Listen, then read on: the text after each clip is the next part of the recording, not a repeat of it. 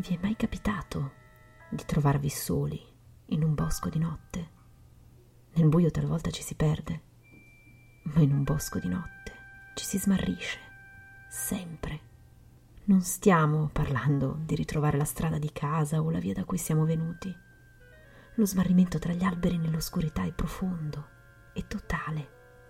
Procediamo a tentoni, senza sicurezza. Inciampiamo in quelle che crediamo essere radici. Ci rialziamo e sentiamo minacce sopra le nostre teste, tutti intorno a noi. Un fruscio, la sensazione di essere osservati. Lo siamo in realtà, ma il non sapere da chi ci annienta. Il ritmo del cuore impazzisce, il respiro si ferma nella gola. Abbiamo timore. Eccolo lo smarrimento nel bosco di notte. La paura. Che che se ne dica, la paura che ci assale in un bosco di notte ha una faccia sola, la nostra. E quando ce ne rendiamo conto, in quel preciso istante comincia l'iniziazione. Siamo animali disorientati, persi nel nulla. L'unica nostra preoccupazione diventa la sopravvivenza. L'istinto esplode. I piedi si aggrappano alla terra che cominciano a conoscere. La vista pian piano si adatta alla nuova non luce e le ombre prendono ciascuna la propria forma. Il cuore rallenta, fino a quando, nel nostro procedere, un graffio ci sfiora la testa. Un ramo di betulla. Ci tornano allora alla mente storie che abbiamo ascoltato da bambini e che riaffiorano dal profondo. Come questa. Lo spirito della betulla è chiamato la mano bianca. Si dice che se la mano tocca una testa, vi lascia impresso un vivido segno chiaro e provoca la pazzia ma se tocca un cuore è un tocco di morte. Di nuovo, la paura. Il nostro rituale nella foresta è più complicato del previsto. Si alternano schizofreniche fasi di ansia e di quiete, finché una luce compare lontana nell'oscurità, prima fioca, poi via via sempre più nitida, piccola ma inconfondibile esiste solo un lume capace di ridimensionare i nostri demoni. Potrà talvolta affievolirsi, ma mai si potrà spegnere del tutto. Siamo uomini e da qui usciremo. Venegono Superiore è un comune di 7.000 anime in provincia di Varese, dove ancora il verde regna sovrano. Prati e colline a perdita d'occhio, inframmezzati da boschi di querce e faggi, appartenente al Seprio, regione storica della Lombardia e al Ducato di Milano. Il nucleo della cittadina è dominato dal castello, che fu costruito come baluardo di difesa dalle invasioni degli Ungari. L'edificio fu il centro nevralgico della vicenda che oggi vi raccontiamo. Siamo nel 1500. La Sacra Inquisizione, voluta nel 1542 da Paolo III per combattere più efficacemente la riforma protestante, non era ancora stata costituita. Ma qui la caccia alle streghe era già iniziata. Margherita e Caterina Fornasari, madre e figlia, erano due di loro.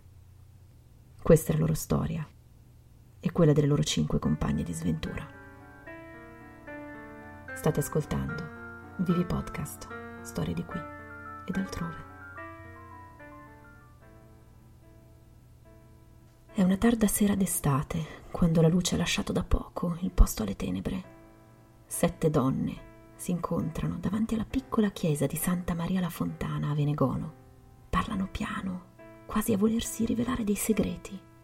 E sempre piano, in punta di piedi, iniziano a camminare, lasciandosi alle spalle il campanile e il centro del paese. Portano grossi fardelli, pesanti per i loro corpi esili si incamminano su un viottolo che costeggia un bosco. In silenzio ascoltano i rumori della notte. Sono guardinghe.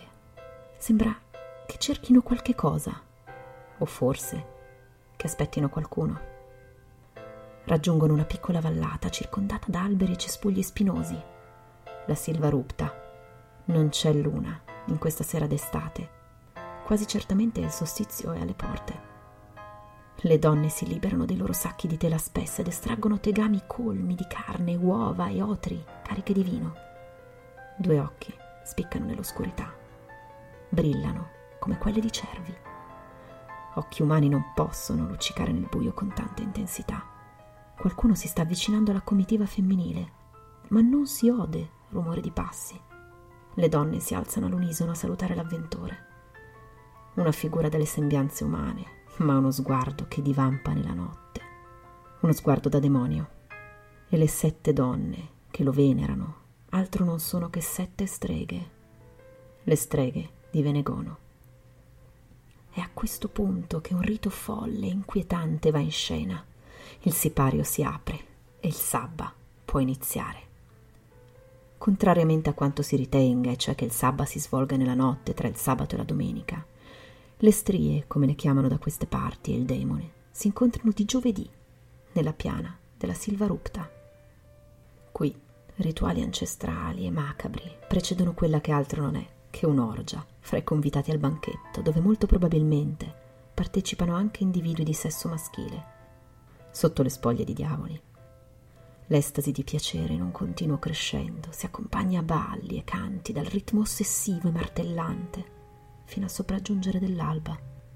La Silva Rupta non era però l'unico luogo che faceva da sfondo ai raduni delle malefiche, si dice che le streghe avessero la capacità di librarsi nell'aria dopo essersi cosparse il corpo di grasso di bambini uccisi e di raggiungere, in men che non si dica, nell'arco di una sola notte, luoghi diversi, coprendo distanze impensabili, con scope di saggina, come vuole l'immaginario collettivo, con forconi o semplicemente trasportate dal soffio di Satana. Raggiungevano in men che non si dica la pianasca e da lì volavano fino allo stradone di San Giorgio, una manciata di minuti per arrivare alla colombara, alla sorgente del fontanile, e giù fino alla Valle Pasquera, usata ai tempi come pascolo pubblico. Le più audaci, spinte dal malefico soffio, si spingevano fino a Monello. Sono tutti luoghi riconoscibili e visitabili ancora oggi. Se tracciassimo con una matita rossa una mappa immaginaria, potremmo seguire il sentiero delle streghe dei demoni in questa parte di Lombardia e rabbrividire per le leggende e le storie che si raccontano da queste parti ma soprattutto perché queste donne che venivano bollate come strie erano tutto sommato donne normali, più emancipate forse di altre, più consapevoli della loro femminilità. Erano donne sole, senza marito, che per sopravvivere erano costrette a uccidere di loro pugno maiali, polli e altri animali. Erano ostetriche, che davano la vita e che quindi, secondo la Santa Inquisizione, potevano provocare anche la morte. Usavano le erbe spontanee per curare i malanni sulle grate dei loro cortili essiccavano non solo rosmarino e salvia, ma anche aconito, sambuco e dente di leone. E magari foglie e corteccia di betulla. Rabbrividiamo perché furono arse vive, non prima di essere sottoposte a regolare processo e non prima di aver subito torture indicibili finalizzate a storcere loro una confessione. Elisabetta Olerari, colpevole. Margherita Fornasari, colpevole. Caterina Fornasari, colpevole. Maddalena Ravizza, colpevole. Giovannina de Bernardo Vanoni, colpevole. Mainetta, detta Codera, colpevole. Tognina del Cilla, colpevole. Colpevoli di quale reato? Di stregoneria, ovviamente. Di essersi unite con un diavolo di nome Martino, quello dagli occhi di cervo.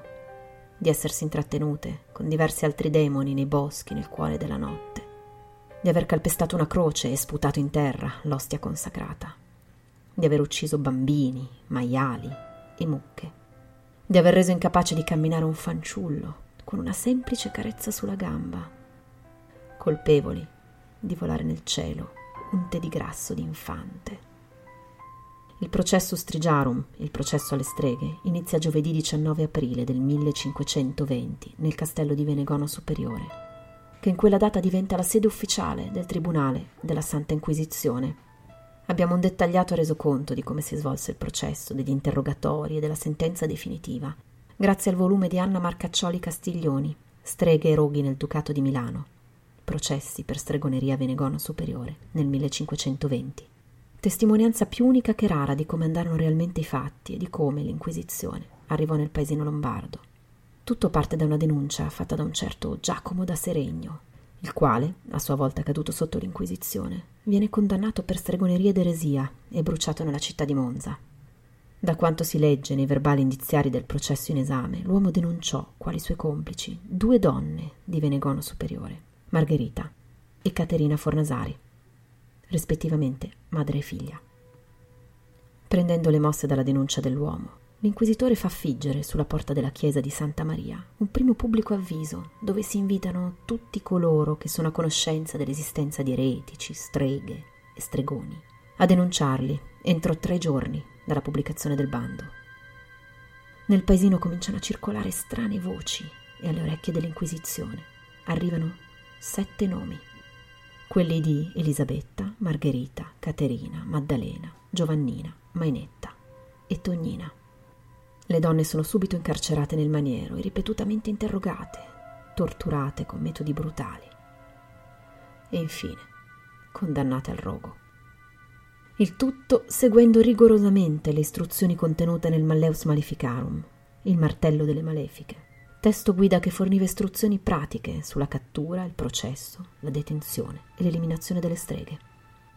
Prima a comparire davanti all'inquisitore, frate Battista da Pavia dell'Ordine dei Predicatori, è Margherita Fornasari, l'unica ad ammettere senza difficoltà di essere strega da oltre tre anni e di aver incontrato più volte il diavolo. Lo descrive come un uomo di mezza età, vestito con abito scuro, né corto né lungo. Afferma che il demone in questione si chiamava, ironia della sorte, Angelino, e che fu lui, dopo averla sedotta, a ordinarle di calpestare una croce di legno. Alle altre, che negano e si professano innocenti, vengono inizialmente estorte confessioni, con la promessa di rendere minore la loro pena. Ma se la resistenza e l'ostinazione permanevano, allora i modi messi in atto dall'Inquisizione si facevano più cruenti, le menti confuse e i corpi stremati più non potevano. Le confessioni piovono e tutte le donne sono condannate al rogo, eccetto Margherita, che muore durante lo svolgimento del processo, in circostanze poco chiare. Di lei si ordina che siano disseppellite le sue ossa e bruciate affinché non si contamini il suolo sacro con le sue membra intrise del peccato di eresia.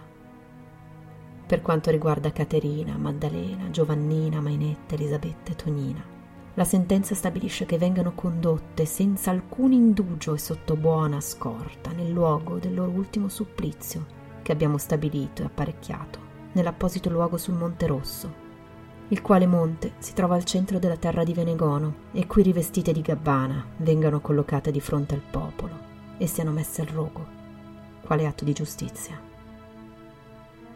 È una sera all'imbrunire, quando dal Monte Rosso divampano alte le fiamme nel cielo, confondendosi con un tramonto mai visto prima di allora.